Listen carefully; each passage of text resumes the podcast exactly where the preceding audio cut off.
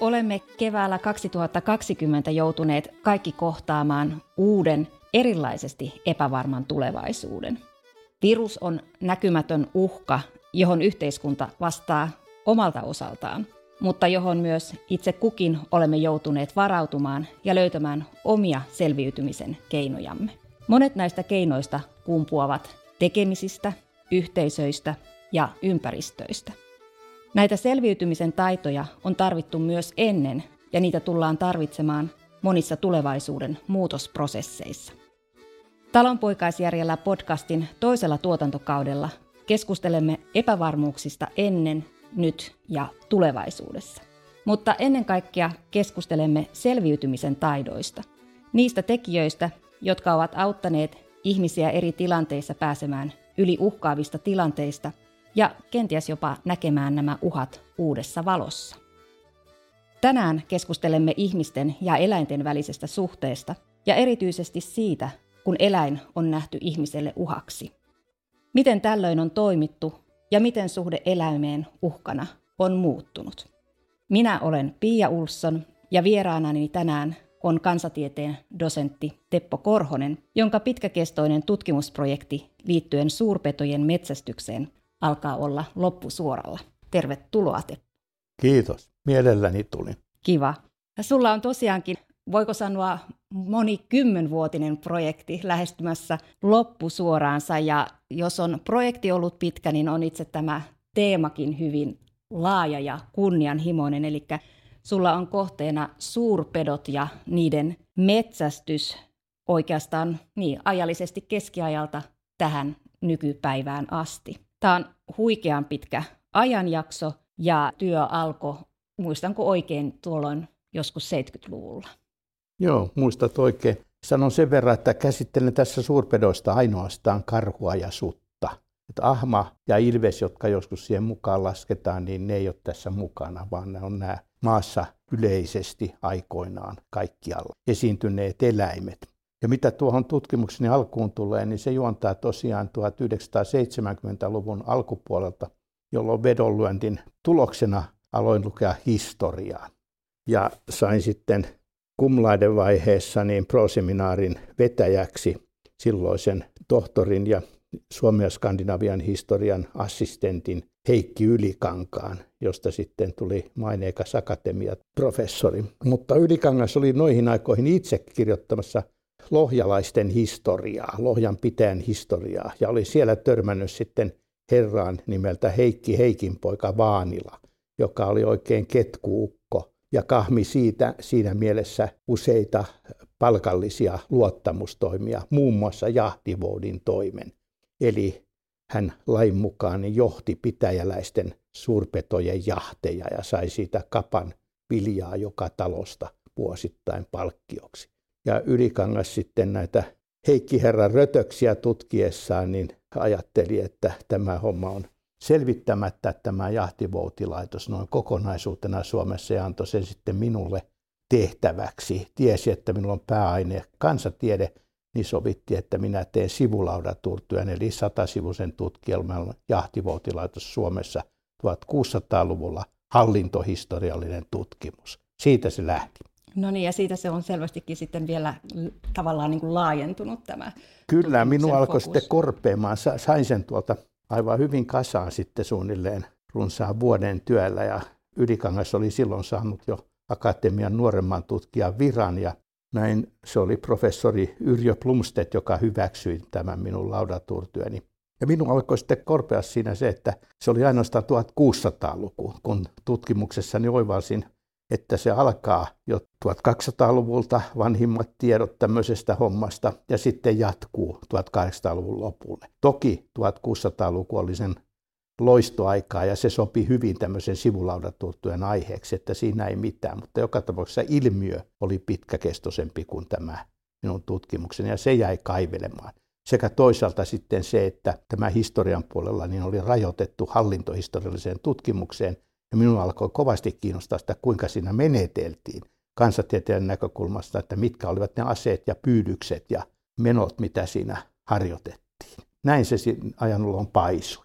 Joo, ja onko tämä tutkimus kulkenut sun mukanasi nyt sitten kaikki nämä vuosikymmenet vai onko Ei. tämä nyt viime vuosien Kyllä tämä on lähinnä? viime vuosien rutistus. Toki tässä väliaikanakin, aina kun sattui eteeni kirjallisuudesta tai muuten arkistosta tähän riittyvää tietoa, niin tein pienen mustilapun riippukansio, mutta aktiivisesti sitten olen tehnyt sitä tässä, sanotaanko pikkuhiljaa eläkeläisenä parin vuoden ajan.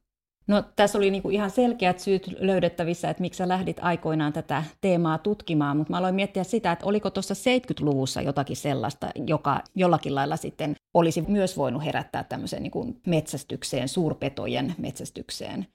Ei, ei, ei se, se ei ollut sitä aikaa, jolloin ne riehuvat. Siinä oli sitä ennen kyllä, siis 60-luvulla aktiivinen tämmöinen sudenjahtikausi, jopa konepistooleilla niitä lentokoneista ammuskeltiin tuolla Enon tekijöllä, mutta, ja Susikalle hiihteli siellä Itä-Kairassa. Mutta siinä 70-luvulla niin se oli pelkästään tämä tuota, ylikankaan intressi, joka sen niin kuin laukasi sitten liikkeelle. Ja tosi sitten myöhemmin niin tuli sitten nämä aktialusten pedot tuota, ja ihmiset, sanotaan oikeastaan lapsipelko, pelko lapsien puolesta, niin se aktuaalistui sitten myöhemmin. Aina kun susi sitten jossain muualla kuin itärajalla esiintyi, niin heti nousi kauhea paru siitä, että nyt se käy ihmisten kippuun. Mm. Onks, tässä on tavallaan niin kaksi aika erilaista ilmapiiriä, jossa sä oot tätä tutkimusta tehnyt, jos vertaa sitä 70-lukua nyt sitten tähän 2000 Kyllä. alkuvuosikymmeniin. Joo, nyt tosiaan tässä viimeisen, sanoisiko kymmenen vuoden aikana, niin se on silloin tällöin aina ponnahtanut hyvin voimakkaana esille erityisesti niin kirjoituksissa koulukuljetusten järjestämiseltä taaperoille ja kaikista muista tämmöisistä, jos jossain vaan häntä heilahtunut tai jonkun koira kadonnut pihasta, niin heti on metsämiehet sutta syyttäneet ja yrittäneet tuota lähteä kaatamaan, mutta siihen tulee sitten uutena näkökulmana viimeisenä vuosikymmeninä tämä suojeluhommeli. Eli ne ammuttiin tuossa viime vuosisadan lopulla niin vähiin nämä suurpetojen kannat, että sitten heräsi myöskin niiden suojeluintressi. Ensinnä eläintieteilijä Palmeen 1800-luvulla puhui asiasta, ei saanut mitään aikaiseksi oikeastaan. Ja sitten vähän myöhemmin 20-30-luvulla yliopiston rehtoriksi nousut Linkola joka oli kasvitieteilijä, niin hän kirjoitti sitten tästä nimenomaan myrkkypyyntiä vastaan voimakkaan kirjoituksia. Se laukasi tavallaan lopulta tämän ryhtymisen näihin suojelutoimenpiteisiin. Joo, voidaan palata erilaisiin kehitysvaiheisiin tässä vielä myöhemmin, mutta sitä ennen niin josta on niin pitkä aika, jota olet tutkimassa, niin voi myös sanoa, että nämä sun aineistot on tavattoman moninaisia ja, ja tietysti tarkasteltavan ajan kautta myös laajoja. Eli sulla on hyödynnettynä täällä ainakin lakitekstejä ja lainsäädäntöä, tilikirjoja, erilaisia kuvauksia pyynnistä, ohjeita, sitten on osakuntien aineistoja, albumeja, kotiseutuhistoriallisia sarjoja, kihlakunnan oikeuksien tuomiokirjoja, sanomalehtiä, esineitä museokokoelmissa. Minkälainen tavallaan yleiskuva, tämän tyyppinen aineistokokonaisuus, sen pohjalta, minkälainen voidaan rakentaa? Kyllä siitä aikamoinen tilkkutäkki tulee, mutta kyllähän ne tietysti tavallaan liittyvät kaikki toisiinsa. Tosin sitten aina se ajan henkisen sanelee, että juuri tuo aineisto on silloin tärkeä. Eli näissä, tämä lakisäätäntö, niin siinä todella oli yleisiä lakeja ja sitten tiettyjä erikoismetsästyslakeja ja tämmöisiä, jotka kumpus sitten milloin mistäkin aiheesta, joko aatelisten etuoikeusprivilegion yrittämisestä ja muista tämmöisistä, mutta joka tapauksessa niin asia oli, kun äsken puhuttiin tästä petojen ja ihmisten vaikeasta suhteesta, niin se todellinen suhde menneinä vuosisatona petojen suhteessa ihmisen oli ne pedot kotieläinten hävittäjinä tai kotieläinten suojelusta oli kyse. Että kaikki me tiedämme, mitä paimen tekee nimenomaan hän paitsi pitää niitä karjan kasassa, niin sitten hänen tehtävänsä on pitää pedot loitolla siitä myöskin. Eli siihen tulee semmoinen aspekti. Ja sitten taas mitä tähän lehdistöön tulee, niin sehän on suhteellisen nuorta 1700-luvulta alkavaa ja se taas kimmokkeensa saa sitten näistä menetyksistä. Eli näitä menetyksiä, oli ne sitten karjan menetyksiä tai jopa ihmismenetyksiä, niin niistä alettiin tehdä juttuja lehtiin ja samalla lailla kuin tänä päivänä lehdet ottavat toisistaan niitä aiheita, niin ne ikään kuin tämmöisenä pyörivänä rulettina meni sitten halki maan kaikkiin lehtiin ja siitä tuli iso asia. On sanottu lehdistötutkijat, että paremman puutteessa niillä ikään kuin täytettiin lehdet ja uutisten tarve. Että se oli niin kuin tarkoitushakusta se niiden julkaiseminen tavallaan. Pääseekö tämän tyyppisellä aineistokokonaisuudella sitten kiinni tavallaan siihen mielenmaisemaan, jos ajatellaan just sitä ihmisen ja eläimen välistä suhdetta, niin avaako se sitä? Ei, ei. Se täytyy sanoa.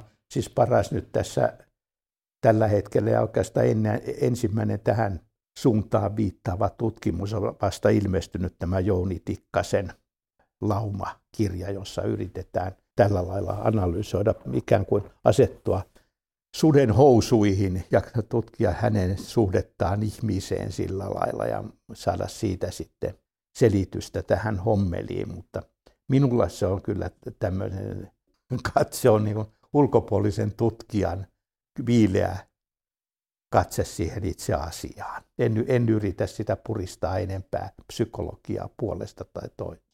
Joo, eli se näkyy ehkä tuossa sitten näissä teemoissa, joita käsittelet tässä tutkimuksessa, että siellä tulee näitä niin metsästyksen järjestämiseen liittyviä kysymyksiä laajasti ja erilaisia tekniikoita ja mikä on itse asiassa hyvin moninainen kenttä nämä erilaisten välineiden ja tekniikoiden maailma, mitä näiden susien ja karhujen metsästykseen on liittynyt. Voidaan sanoa, että siellä nämä kaikki perus, mitä nyt voi ajatella niin kuin perushaaroiksi metsästyksessä, niin tulevat jollakin lailla esille. Siellä on kuopat ja ansat ja teräaseet, tuliaseet, aktiiviset pyydykset, eli semmoiset, missä ihminen on nokakkain sen eläimen kanssa ja laukaisee tämän ansan tai tappovälineen ja toisaalta sitten tämmöiset passiiviset pyydykset, jotka jätetään metsään pyytämään tätä eläintä. Kaikki semmoiset on. Sitten on tietysti otettava huomioon, että niistä osa on historiallisessa kehityksessä hyvin vanhoja. Me emme tiedä, missä ne on keksitty ja mihinkä ne on alun pitäen tehty, mutta tulee sieltä ikään kuin kivi- tai rautakaudelta ja muualta mukaan tähän historiaan. Mutta sitten on myöskin näitä semmoisia, joissa pystymme suoraan sanomaan melko tarkkaan, milloin se tulee täällä käyttöön ja mistä se juuret tulee. Eli löytyvät ranskalaisista ja saksalaisista metsästyskirjoista ne lähteet, jotka ovat aivan selvästi sitten tulleet omaksutuiksi tänne. Ja meillä taas on sitten suurilleen ajatus se, että noin sukupolven myöhässä ne tulee Ruotsista Suomeen sitten kirjallisuuden tai matkustelun mukana kokeillaan täällä. Ei kaikkia kuitenkaan. Huomattava on esimerkiksi semmoinen asia, että kun Ruotsi oli voimakas kuningaskunta, niin siellä esiintyy tämmöisiä suuria kuninkaallisia jahteja, joihin osallistui jopa tuhansia petoja ajavia ihmisiä, jotta ne olisi saatu herrojen ammuttavaksi sitten johonkin tiettyyn paikkaan tietyllä hetkellä. Ne oli selvästi matkittu tuolta Keski-Euroopasta se lähtee ikään kuin Karolingeista, joka on suuresta lähtien ja sieltä eteenpäin tämä hovimetsästys. Meillä ei semmoista kovin suurisuuntaista ole, että Pohjanmaalta on muutama tieto tämmöisistä meikäläisittäin valtavista ajoissa, joista oli sentään vain sata, satoja, muutama sata henkeä. Ajettiin pitäjästä toiseen pedot. Ei pyydystetty, vaan karkotettiin pois. Se oli kyllä hauskaa hommaa, kun ne tuli heti takaisin. Miten sulle muutoin tulee niin kuin mieleen näistä, voiko sanoa, talonpoikaisista tavoista metsästää, pyytää, mikä, mitkä olisivat sellaisia niin kuin keskeisiä muutoksia tällä pitkällä aikavälillä, mitä voisi nostaa esiin? No voisi sanoa niin, että ratkaiseva tekijä oli tietysti tuliaseiden tulo. Eti aikaisemmin kuin keihäällä ja jollain hirttosilmukalla niitä yritettiin, niin se oli tosiaan siinä henki, pyytäjällä henki hyvin herkässä. Jopa siis sanotaan, niitä on pyydetty lyömällä kepakolla otsaan tai kirveellä otsaan petoa tai yrittää rusenta, rusittaa niitä ja saatu puukollakin on karhun kimppuun käyty, ei siinä mitään, mutta sitten kun tuliaseet tulivat ensi käyttöön 1500-luvulla, alkoivat yleistyä seuraavalla vuosisadalla, niin pikkuhiljaa se kääntyi niin kuin ihmisen selvästi voittopuoliseksi, että oli suurempi todennäköisyys, että karhu tai susi kellistettiin kuin että se pääsi pakoon tai jotain tämmöistä vasta Ja sitten myöhemmin tuli aseiden kehittyessä näistä nallilukkosista, piilukkosista hommista todellisiin panoksiin, kivääreihin ja, ja sotilaskivääreihin ja haulikoihin, niin ihminen sai semmoisen yliotteen, että siinä alkoi selvästi kantaa huveta. Ja samaan aikaan sitten syntyi erilaiset metsästysseurat. Urheilumetsästys tuommoisena joukkomuotona syntyi sitten myöskin tässä ja alkoi vaikuttaa. Sen lisäksi, että tässä tulee tosiaan näitä tekniikoita ja menetelmiä esiin, niin tämä on kuitenkin ollut myös sosiaalista toimintaa, tai voiko sitä sun mielestä tällä Toki, toki. Kuvata? Siellä on joitakin kertomuksia, jossa se sunenpyynti oli ikään kuin niin isänmaallista toimintaa, että siinä kuninkaan ja esivallan puolesta hätyytettiin tätä otusparkaa. Ja sitten nämä organisaatiot, kun ne oli todella joissakin tapauksissa aika isoja, niin se jöön pitäminen ja saada se porukka liikkumaan ja kokoontumaan ja kulkemaan samaan suuntaan ja olemaan kompuroimatta ja tarvittaessa metelöimättä ja toisaalta taas huutamaan, tai oikeassa paikassa huutamaan niin paljon kuin kurkusta lähti, niin kyllä siinä syntyi sitten tietynlainen yhdessäolon tunne. Ja varsinkin sitten kun tuloksia oli, niin sittenhän ilo repesi ylimmilleen. Ja tuolta Turun saaristosta on Gabriel Nikanderin hyviä kuvauksia, kuinka sieltä viululla soittain ja klarinettia puhaltaen iloisina palalttiin näistä kaksipäiväisistä metsästysretkistä, joissa sitten kun ajokin olisi ohitettu, niin sai jopa paloviinaa nauttia. Ei metsästyksen aikana, että olisi ammuttu toisiansa, vaan sitten päätteeksi niin korkattiin putelia siitä repesi ja alettiin isottelemaan siitä, mitä kukin oli ajon aikana tehnyt.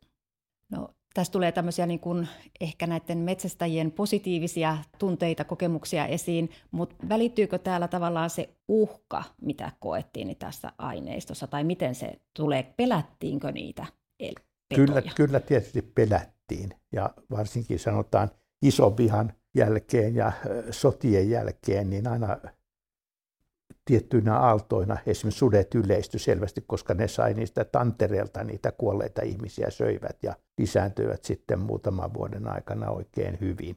Niin oli sitten tämmöisiä tapauksia ja toisaalta jos ei sitten ollut löydettävissä sieltä metsästä saaliita, niin sitten ne hakeutuvat todella asutuille alueille ja juoksentelivat kaupungin kaduilla, pikkukaupunkien kaduilla, jopa Turussakin.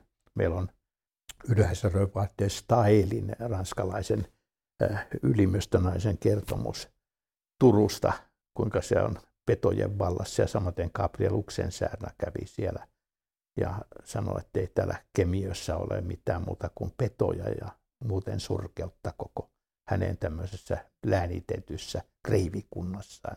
Kyllä siellä joskus pedättiinkin, mutta se on kaksitahoinen juttu sikäli, että toisaalta sitten uskallettiin lähettää nuoriso ja lapset metsäpaimeneen karjan kanssa ilman, että oli pelkoa, että ne menehtyivät sinne petojen suuhun. Se on aika merkillinen juttu, että toisaalta niitä saatettiin pelätä, mutta toisaalta ei pelätä. Ja Ruotsissa jopa kehitettiin, Huskvarna teki semmoisen rautaisen sormikkaan, jonka voi työntää suden suuhun, jos se hyö että oli tämmöisiä melko naurettavia laitteita estämässä, että ei ne niin kuin kummasia. Periaatteessa tiedettiin, että jos ei ollut joku erikoistapaus, niin ei ne tule ihmisen päälle. Mm. Erikoistapauksessa tulevat. Eli tietynlainen ehkä, jos positiivisesti ajattelee, niin luottamuskin ehkä siihen joo, joo. eläimeen. Ne, ne oli yllättäviä tapauksia tai sitten tota, sudet, sudet varsinkin ne laumassa rohkaistuvat sitten, jos siinä on jotain semmoista vielä matkalaisella mukana, mikä sopivasti tuoksuu, niin sitten voidaan yrittää vähän katsella, että saataisiko sitä häneltä irti. Kaiken näköisiä kertomuksia sekä semmoisia, että joita voi aivan hyvin uskoa, että semmoisia, jotka menee jo uskottavuuden rajamaille, niin on näistä jälkipolville jäänyt tarinoina. No jos vielä palataan näihin tavallaan niin kuin siihen metsästyksen vaikutukseen sosiaalisiin suhteisiin, niin yksi kaiketi tällainen vaikutus on tämä, mistä koko sun tutkimus lähti liikkeelle, eli tämä jahtivoutilaitos. Se on omalla tavallaan rakentanut sitä, tai määrittänyt ehkä sitä yhteisöä, jossa on Joo, toimittu. sillä lailla, että siinähän tulee näkö, kuka valittaa minkälainen mies. Se oli yleensä siis kansan joukosta otettu mies, joka aluksi oli, tai vanhimmissa laissa säädetään, että se on kihlakunnan vouti, siis tämmöinen hallinnollinen virkamus, se on velvollinen ajamaan. Ja vuonna 1416 on ensimmäinen maininta henkilöstä, siis toimihenkilöstä nimeltä Jahtivouti. Mutta sitten se ei siinä sellaisena varsinaisesti vielä lähtenyt lentoon täällä Pohjoismaissa, vaan täytyy odottaa 1600-luvun alkuun, jolloin meillä tämän paikannossa Kustaa toisen Adolfin aikana paikallishallinto muutenkin kehitettiin, niin tuot luotiin tietyt virkamiehet tiettyjä hommia paikallistasolla niitä varten. Ja yksi niistä oli tämä jahtivouti, jolle sitten ryhdyttiin maksamaan, niin kuin mainitsin, niin kappaviljaa jokaiselta talolta. Siinä on sitten erilaisia systeemeitä, että onko se savulta ja miltä talolta jaetulta talolta ja vai ei. Ja siihen liittyy erilaisia väärinkäytöksiä tai muita. Mutta joka tapauksessa niin sitten Jahtivouti oli ensinnä tämmöinen hyvä luottamusmies arvokkaista pitäjällä talonpojista valittu vuoron perään ja vähitellen se muuttui sitten pitempiä niin, ettei vaihdettu sitä aivan seuraavana vuonna taas uudeksi, vaan siitä alkoi tulla tämmöinen vuosikymmenen virka sillä lailla. Ja toisia arvostettiin ja toisia ei, jos oli hyviä immeisiä, niin kyllä arvostettiin. Ja jos joku vielä oli niin pystyvä, että sen lisäksi, että järjesti nämä sääntömääräiset vuosittaiset ajut, niin siellä vapaa-aikanaankin pyydysteli niitä hukkia ja nalleja sieltä, niin oli hyvinkin pidetty mies. Sittenhän meillä, jos päätetään juttu, niin on Aleksis Kiven kertomus, kuinka Eerosta tuli sitten pitäjän arvostettu jahtivolti. Palti siitä syystä, että viime vaiheessa näistä jahtivoudin piti pitää kirjaa rötöksistä ja muista semmoisista. Ja hänen täytyy olla luku- ja kirjoitustaitoinen. Ja siitä syystä hän pystyi sitten muitakin kirjallisia töitä tekemään, että se jahtivoudin arvostus henkilönä tai virkana, niin se tavallaan nousi siinä. Ja 1840-luvulla oltiin tämmöisessä Venäjäpallan alla ja oli nämä Euroopan hullut vuodet ja poliisivaltiot ikään kuin Euroopassa tai poliisitoiminta nousi, niin ryhdyttiin tämän, kaikki erilaiset virat saivat virkapuvun, niin jahtivoudillekin suunniteltiin virkapukuja. Hän sai sitten kultanappisen takin ja koppalakin päähänsä, että siinä saattoi sitten Tepo ja Sapelin kylkeensä, että hän saattoi jo arvokkaana tepastella siellä raitilla. Jo, ulkoisia arvovallan Kyllä. merkkejä. Joo. No, mutta miten, miten tämä jahtivouti ammatti sitten päättyi, että se, mikä tuli korvaamaan siinä, siitä? Joo, se, siinä sitten kun pedot ikään kuin väheni ja jahdit eivät enää onnistuneet niin hyvin, niin on tullut sinapinaa sitten hommaa vastaan. Ja se usein sitten yhdistettiin nimismiehen tehtäviin ja alettiin puhumaan, että ei sitä nyt tarvitse oikeastaan sitä palkkaa kunnolla maksaa tai jotain muuta, kun jahteja on, tuottavat niin vähän. Ja sitä edotettiin otettavaksi pois ja se annettava kuitenkin kerättävä ne kapat sieltä immeisiltä, mutta käytettäväksi sitten esimerkiksi kätilöiden palkkaamiseen tai kansakoulun rakentamiseen tai sosiaalitoimeen tai tällä lailla. Ja näin se sitten 1891 lailla lokkautettiin jahtivoudin toimet ja nämä kapat siirrettiin poliisit, maalaispoliisitoimeen, niin että ei kaupunkien, mutta maalaispitäjiin, kun tuli komisarius tai poliisi, niin hänen peruspalkkansa osa noin kolmasosa, se riitti noin kolmannes, kolmannekseen siihen aikaisesta palkasta ne jahtimoudin kapat sitten, niin ne siirrettiin siihen. No itse asiassa tässä voidaankin siirtyä sitten seuraavaan teemaan aika sujuvastikin Aasinsillan kautta, että poliisille tuli tehtäväksi lainsuojattomien petojen kurissa pitäminen. Näin, näin kirjoitat, että, että karhu ja susi olivat nimenomaan lainsuojattomia.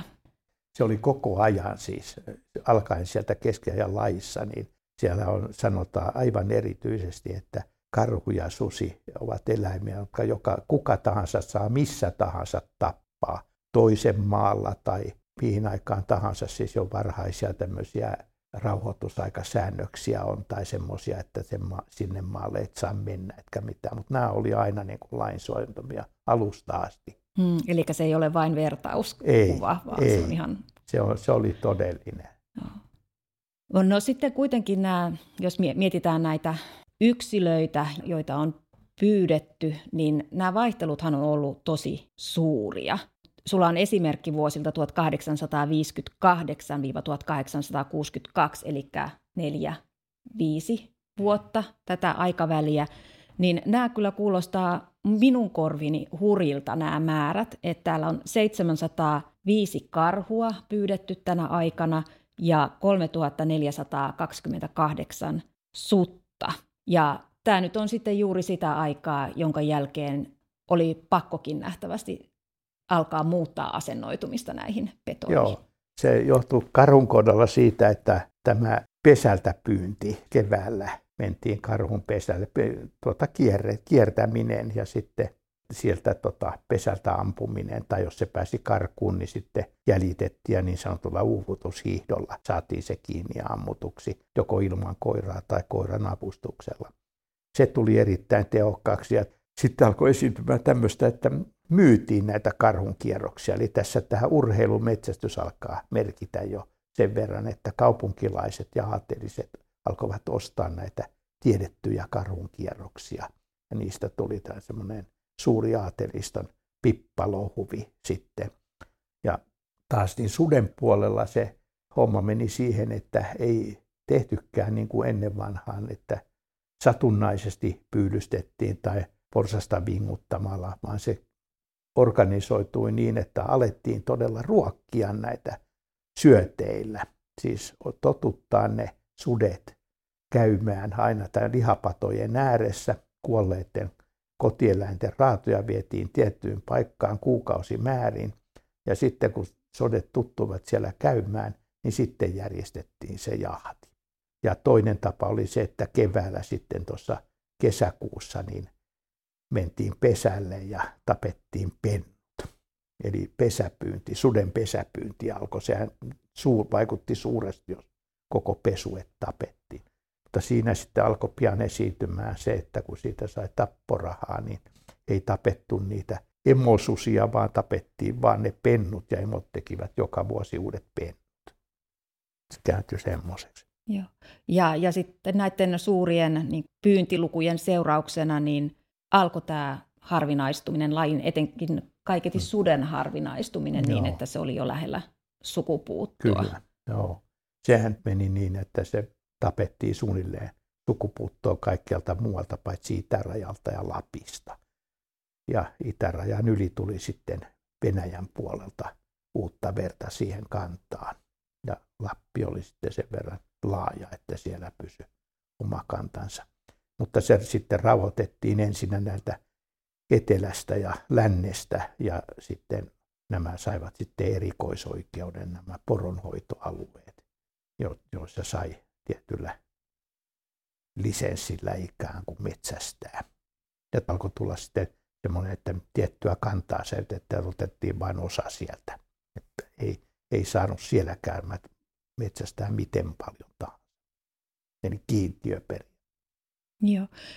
Muuttuuko sun mielestä tässä sitten vaiheessa ihmisten suhtautuminen näihin susiin ja karhuihin jollakin tavalla vai? Kyllä se, kyllä se muuttui siinä pikkuhiljaa 1900-luvun kuluessa, niin voidaan sanoa, että niin kuin kaupunkilaisväestö, joka ei niitä koskaan nähnyt oikeastaan, ei näe silloin ja muuta, niin se alkoi sitten siitä muuttua, eikä ollut myöskään näitä tämmöisiä. Tietysti ne eli punahilkka saduissa ja sepesusissa nämä pahat otukset ja muuta, mutta toisaalta oli sitten myöskin näitä hyviä storeja niiden mukavuudesta ja muuta. Et siihen luonnosta sitten tämmöinen tietynlainen ristipaine sitä hommaa kohtaan.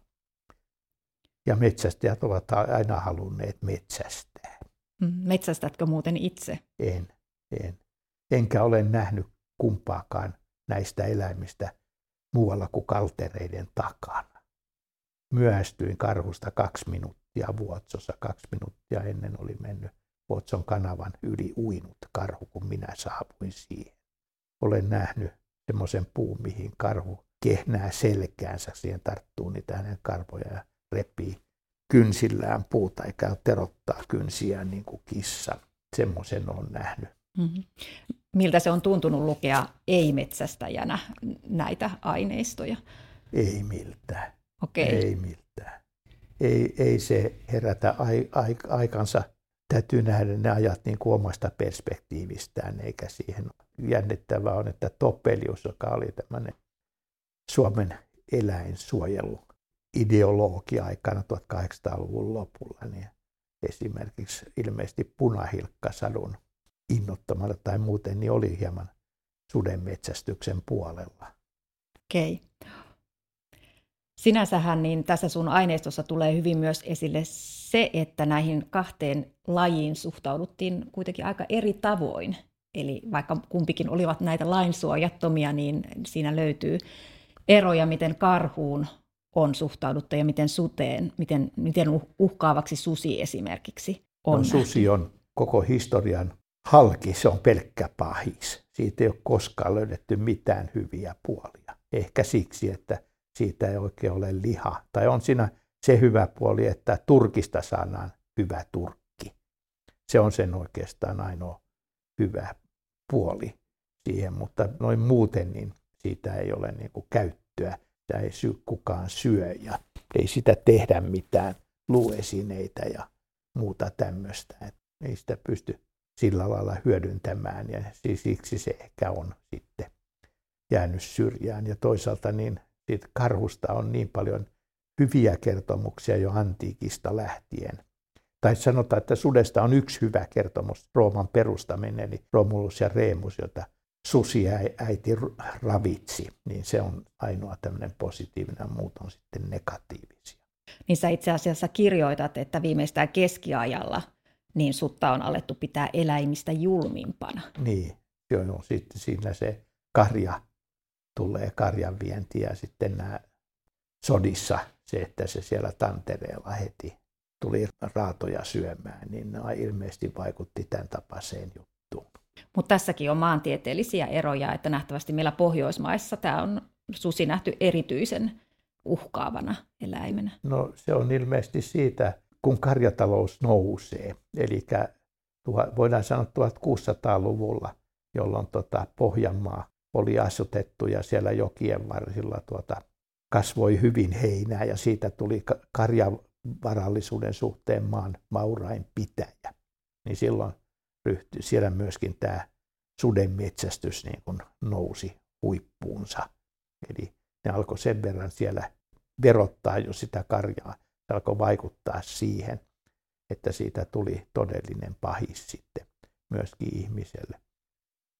Se on jännittävä, johon en oikein niin, tuota, löydä vastausta, että kun me tiedämme muista ihmisen kokemista katastrofeista entisaikana, että niitä kyläyhteisö tai jopa pitäjä avitti tätä vahingon kärsinyttä immeistä. Se sanottiin palovahinkokorvausta ja tämmöisiä, jos joku menetti omaisuuttaan, niin on merkillistä, että tämä sudelle menet, karjan menettäminen ei aiheuttanut mitään tämmöistä yhteisöllistä positiivista latausta sitten, että tämmöistä henkilöä oltaisiin menty auttamaan, vaan siis erityisesti kerätty joku kolehti hänen hyväkseen. Se on kuvia jo, tai kertomuksia, että äh, kun täällä on joukossa joitakuita kirkonmiehiä, jotka oli innokkaita metsästäjiä ja tällä lailla pääsivät ikään kuin kansansuosioon, niin jopa heidä, heillekään ei niin kuin erityistä siunausta tästä koitunut taloudellisena hyötynä, vaan katsottiin, että se taljansaanti riittää siitä korvaukseksi. Eli tämä on entisestään saattanut ehkä sitten tehdä siitä uhasta isomman Joo. verrattuna muihin Joo, niin. Joo. Niin sanon sen vielä, että se vasta tuossa 1840 ensimmäiset tiedot, jolloin tässä tähän vakuutuksen piiriin pääsivät nämä pedot. Tai alkoivat päästä siitä. Varsinaisesti se lähti sitten vuosisadan vaihteessa, mutta sieltä 40-luvulta on ensimmäiset tiedot. No sitten taas, jos siirrytään tähän karhuun, ensinnäkin niin nähtävästi tämmöinen karhun uhka alkoi hävitä jo silloin 1800-luvun lopulla, eli sitä ei enää nähty tämmöisenä, no sanotaanko nyt vihollisena. Eikö se alkoi muuttumaan nalleksi sitten siinä jo. Ja eihän se oikeastaan, sekin on semmoinen, että ei se normaalisti käy ihmisen kimppuun, vaan se täytyy olla, niin kuin me tiedetään tästäkin päivästä, että se täytyy tulla yllätyksenä niin, että se säikähtää tai ryhtyy sitten pentujaan suojelemaan ja sillä lailla käy ihmisen kimppuun. Että ihmisen täytyy ensin se ärsyttää tai käydä sen kimppuun, niin silloin se voi tehdä ihmisestä selvää. Näitä tarinoita on vaikka kuinka paljon näistä painista karhun kanssa olemassa sillä lailla tietysti tämä vaikutus myöskin nykyaikana sitten mehiläispesät ja roskapönttöjen kaivelut ja muut. Karhu on tullut vähän uskaliaammaksi taas, on herättänyt sitten pelkoja. Hmm. Sä lainaat Väinö Voijonmaata, joka on kirjoittanut, että rehdin karhun vastakohta metsänpetojen joukossa on ollut julma susi, hmm. eli hyvin vahvaa vastakkainasettelua. Mutta ei voi päätyä muuhun tulokseen, että näin se on, että nalleen kanssa voi aivan hyvin tulla toimeen. Niin kuin tiedetään, niin esimerkiksi naiset, kun marjastaa jossain suolla, niin karhu voi käydä nuuskimassa tekemättä mitään. Eli näitä positiivisia kokemuksia on sen verran paljon sitten, että näihin karhuun ja suten molempiin, niin kuin tämä ehkä Voijonmaankin tuota, lainaus osoittaa, niin liitetään hyvin paljon tämmöisiä inhimillisiä ominaisuuksia myös. No kyllä ne varmasti, näitä entisiä nimmeiset tarkkailivat todella ja pääsivät tarkkailemaan hyvin tarkkaan näiden kummakin otuksen rintapoja ja tekemisiä ja sitten storit leirinuotiolla ja kalassa ollen, niin niitä sitten ruokkivat kyllä. Ja erilaisia tapauksia, kuinka karhusta varsinkin, kuinka se on voinut olla sitten karjan kanssa jopa samalla niityllä tekemät niille mitään. Lisäsivät tämmöistä positiivista suhtautumista. Tosin ne on useimmasta ilmeisesti kiertokertomuksia, jotka on tapahtunut yhdessä paikassa, mutta ovat sitten levinneet laajalle. Miten sä itse tavallaan, tuossa nyt on tullutkin useita tällaisia ehkä muutosjaksoja mitä on tapahtunut tämän pitkän aikavälin aikana suhteessa näihin suteen ja karhuun, mutta minkä sä itse näkisit tavallaan semmoisena käännekohtana, tärkeimpänä käännekohtana, että miten ehkä semmoinen yleinen mielipide on muuttunut, varmaan ei kaikilla vielä se uhka ole tavallaan kadonnut näiden eläinten suhteen. Kyllä se varmasti siis se todellinen käänne tapahtui siinä 1870 tienoilla, jolloin oli tämä suuret susivuodet ja nämä monet lapsisurmat täällä Varsinais-Suomen alueella, ja joita sitten lehdistössä päästiin avaamaan ympäri maata ja kirjoittamaan niiden kauheuksista, niin ne oli tietynlainen homma, joka vaikuttaa tänä päivänäkin. Näin sanotaan, että ne ovat näiden pelkojen taustalla edelleen. Niitä kerrotaan yhä uudestaan uudestaan. No niin kuin kansan muistissa pysyy sillä lailla. Ja nämä metsästäjät tietysti, jotka haluaa näitä hukasta päästä eroon ja muusta, niin ne muistuttavat siitä aina, että näin on. Eikä me, emmekä voi sitä kiistää, etteikö Suomessa susi olisi vienyt hiukan yli 190 immeistä surmaan. Karhu ei kai ihan, karhuja ei ole laskettu karhun Suomea, miten paljon niitä löytyy, mutta taattu on tämä parin sadan suomalaisen kuolema suden suussa, niin onhan se tosiaan jotakin sekin. Mm. Eli 1870-luvulla tuli tämä uhka aiempaa suuremmaksi, tai se koe alettiin kokea aiempaa suuremmaksi. Niin voidaan sanoa niin, että silloin sehän tietysti johtui, että pienellä paikkakunnalla, mutta susia oli siihen aikaan vielä muuallakin, mutta nämä tapaukset nyt sattu sitten tänne Mynämäen alueelle ja Varsinais-Suomeen näiden, näiden tietyn susiperheen tekosina ja oikeastaan yhden suden sen emosuden tekeminä.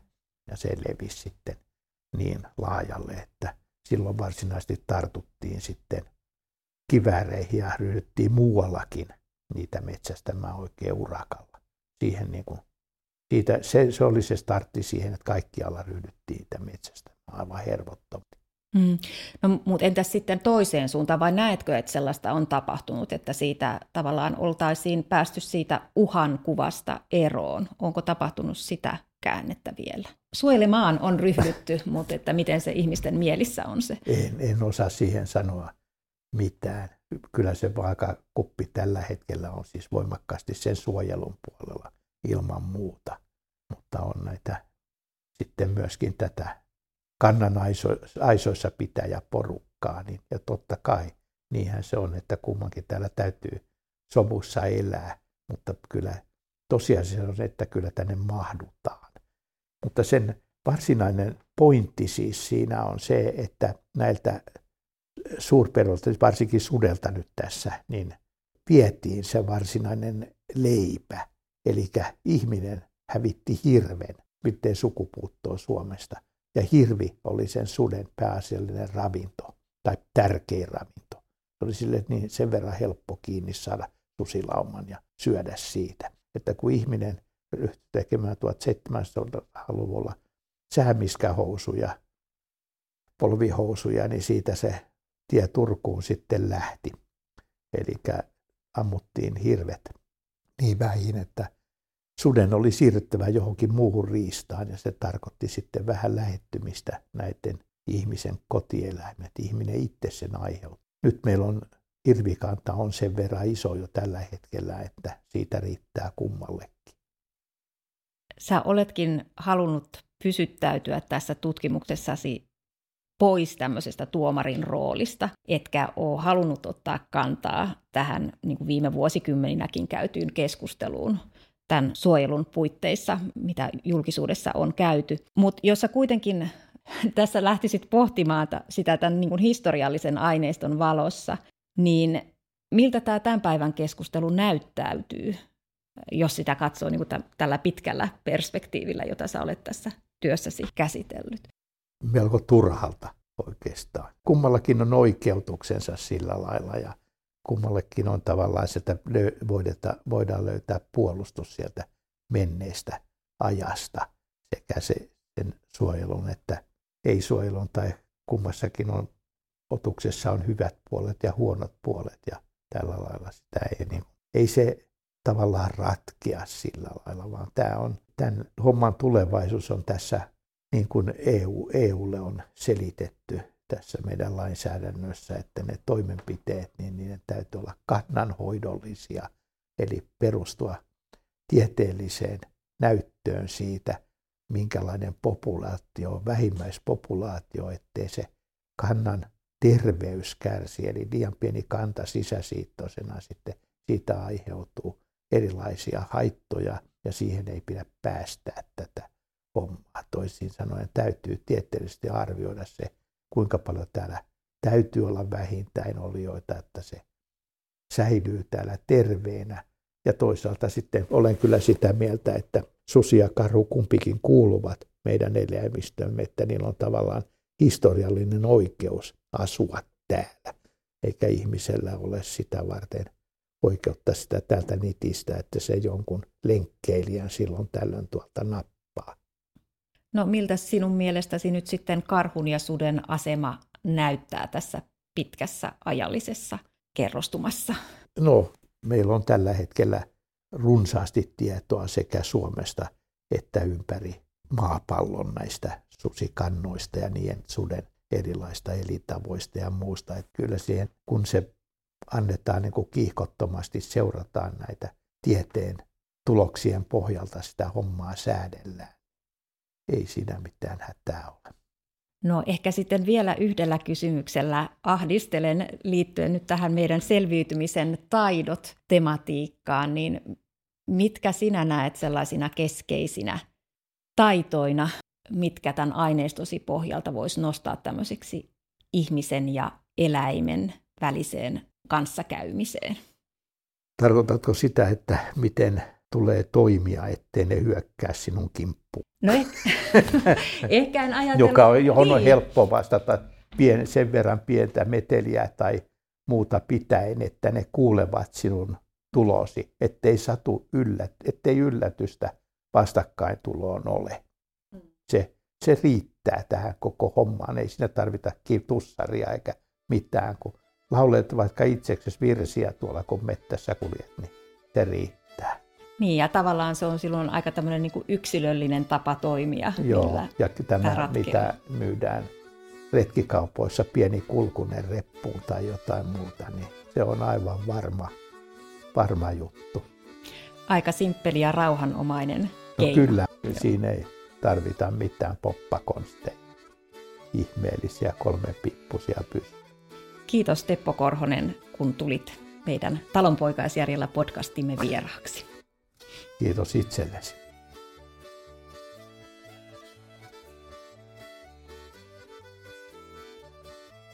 Olet kuunnellut Talonpoikaisjärjellä podcastia. Sarjan kotisivut löytyvät Facebookista ja muuta lisätietoa saa talonpoikaiskulttuurisäätiön kotisivuilta osoitteesta tpks.fi. Talonpoikaisjärjellä podcastin juontaa ja toimittaa Pia Uusson sekä Juha Kuisma. Jaksojen tuotannosta Talonpoikaiskulttuurisäätiölle on vastannut Erno Launis. Talonpoikaisjärjellä sarjassa kuultu teemakappale on pelimannityttöbändi Enkelin käsialaa ja kappaleen nimi on Tipitiin. Kiitos, että kuuntelit.